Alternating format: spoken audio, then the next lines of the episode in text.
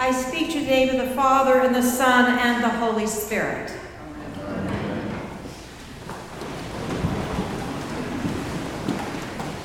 In Greece, there are five monasteries that were built in the 15th century on top of a very, very steep mountain. Now, there are two ways to get to these monasteries. The first way, if you're hale and hearty, you climb up a series of wooden ladders that are latched together end to end and make your way up this very steep cliff. The other option is that you ride in a wicker basket that is suspended in midair on a rope, and the monks at the top pull you in with a great deal of effort and strength. For quite an exhilarating and yet terrifying ride, you can ride in this rickety basket. And that's one day. That's exactly what this woman did, this tourist. And then she is halfway up as the basket begins to sway a little bit. And she turns to the monk next to her and she looks up and she said, That's an awfully old and frayed rope. How often do you change the rope? He looked at her and he looked at the basket or the rope, and then he shrugged his shoulders and he thought and he said, Well, whenever it breaks. Granted, most of us will not be riding up in a basket on the side of a steep cliff with nothing but an old frayed rope holding us up. Nevertheless, welcome or not, we will be asked to take a risk in life. In fact, we will be asked to take several risks over the span of our lives. As the children of God, we are called to embrace and live into the abundant life that Jesus has created for us. But it involves risk. There's no getting around it. Even so, I think we are hardwired to be what I call risk adverse. Often, when faced with an overwhelming challenge, a problem, a crisis, a situation, wherever it is, a lot of times we automatically go back to default mode of play it safe. We react by doing what we feel is the cautious, the reasonable, sensible thing to do to avoid a disaster or a failure. It makes sense to buckle our seatbelt, use sunscreen, and to look both ways when we cross the street. And I believe this was the mindset of this young servant in our gospel story this morning, the one who had buried that one talent. Despite his very best intentions, he fails miserably. The rich landowner has given three of his servants a tremendous amount of money, wealth to manage. Two are given five talents, or one is given five talents, the other is given two talents, and then the other one is given one. In ancient Palestine, a talent was a measure of wealth that equaled 15 years of a wage. 15 years of income. Tremendous amount of money. So the landowner seems to know his servants pretty well. He knows their abilities, their capacity to do good things. So one he gives five talents, the other he gives two talents, and they manage their money beautifully. In fact, they get a 100% return on their.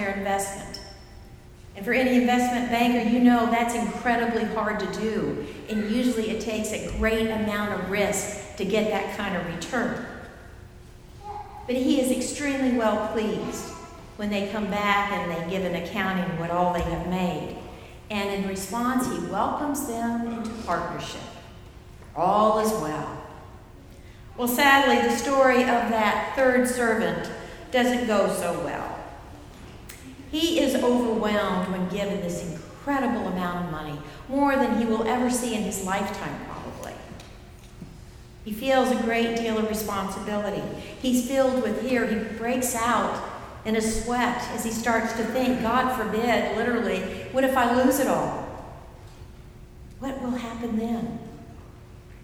So he plays it safe.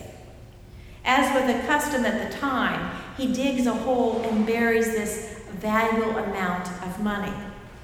Today it'd be tantamount to putting money under our mattress. When the landowner returns and asks for an accounting, of course, the others are very, very proud of what they're able to present.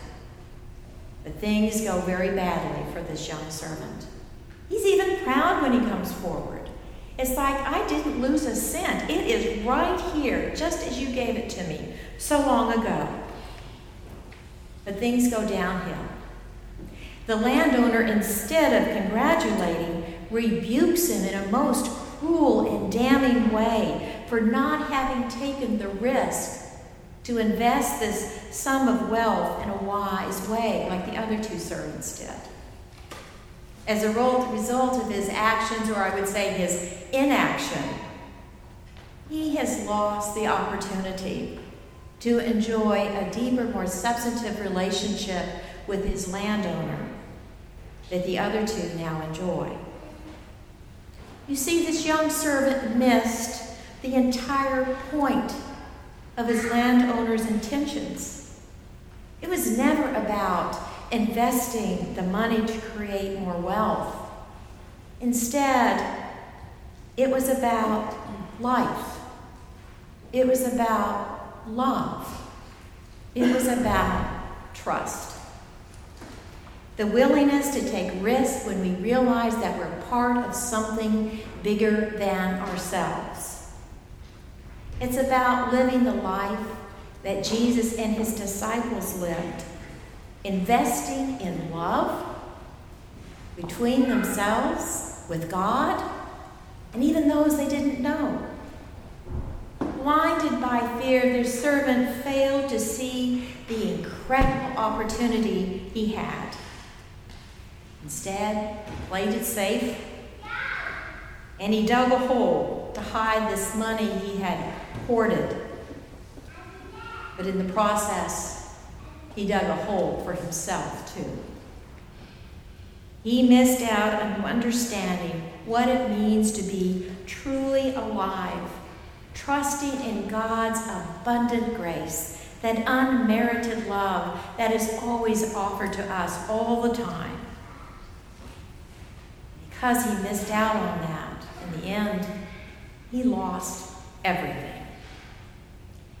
There is no true abundant life that Jesus calls us to without some measure of risk. If there was a way to get around the risk, I would have found it by me. To get out of bed every day is a risk. But to be truly alive, we must be willing to take the most bold, outlandish, and audacious risk of all to open ourselves to love and be loved. And when we have the courage, and it takes courage, to risk loving ourselves, others, even those that seem unlovable, that's when we know that we are truly alive. That's when we begin to participate in the kingdom of heaven here on earth. Jesus calls us to be his disciples, to love as he loved, to invest ourselves in ways that we've never thought of with each other, with God. Have the courage to expand the horizons of our dreams, whatever they may be. Some would say, no, that's not true.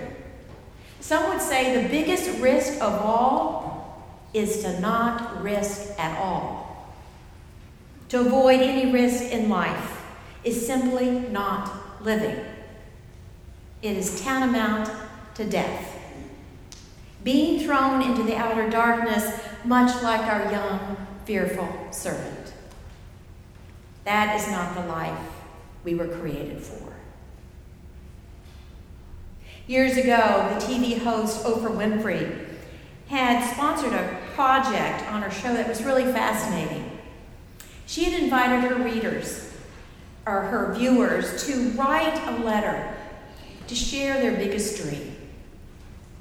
So over the week, she collected, she and her staff, all these letters, thousands of letters from all over the United States. And they shared their biggest dream. And on the day that she had announced the winners of this contest, she surprised a couple of winners and said, Okay, I'm going to fulfill your dream. One was owning their own car, the other was owning their own home. Of course, the audience is cheering, they're excited for this unexpected gifts that were given out out of Oprah's generosity. But after everything kind of calmed down, she got very, very quiet. And she spoke directly to the audience in the studio. And she said, This experience of reading all these letters from viewers all across the country proved two things it saddened me and it disappointed me. She said, These people, everyone who rode in, had an incredible opportunity to shoot for the stars. And they failed. They could have dreamed so much bigger, but they played it safe. God has entrusted each one of us with the most precious gift of all the gift of love. We were created out of love, to love. Through God's grace, we are given the freedom of choosing how to invest this gift of love. And we do it by making choices. The choices we make matter. They matter to us. Most importantly, they matter to God. Jesus calls us to follow him, to take the risk, to have the courage to love and live life abundantly, making a difference in the world. And when we do, we help create that bit of heaven here on earth. As I reflected on this passage from Matthew this past week, I kept getting this image of what if Jesus was here in St. John's this morning, sitting in one of the pews? And then the thought came to me I wonder how he would respond to hearing this passage in the gospel. Maybe he would paraphrase one of our modern poets, one of my favorites, Mary Oliver, and take a line and paraphrase it from the summer day. And maybe he would just maybe ask us and say, Tell me, what is it you plan to do with your one wild and precious life I have given you? Amen.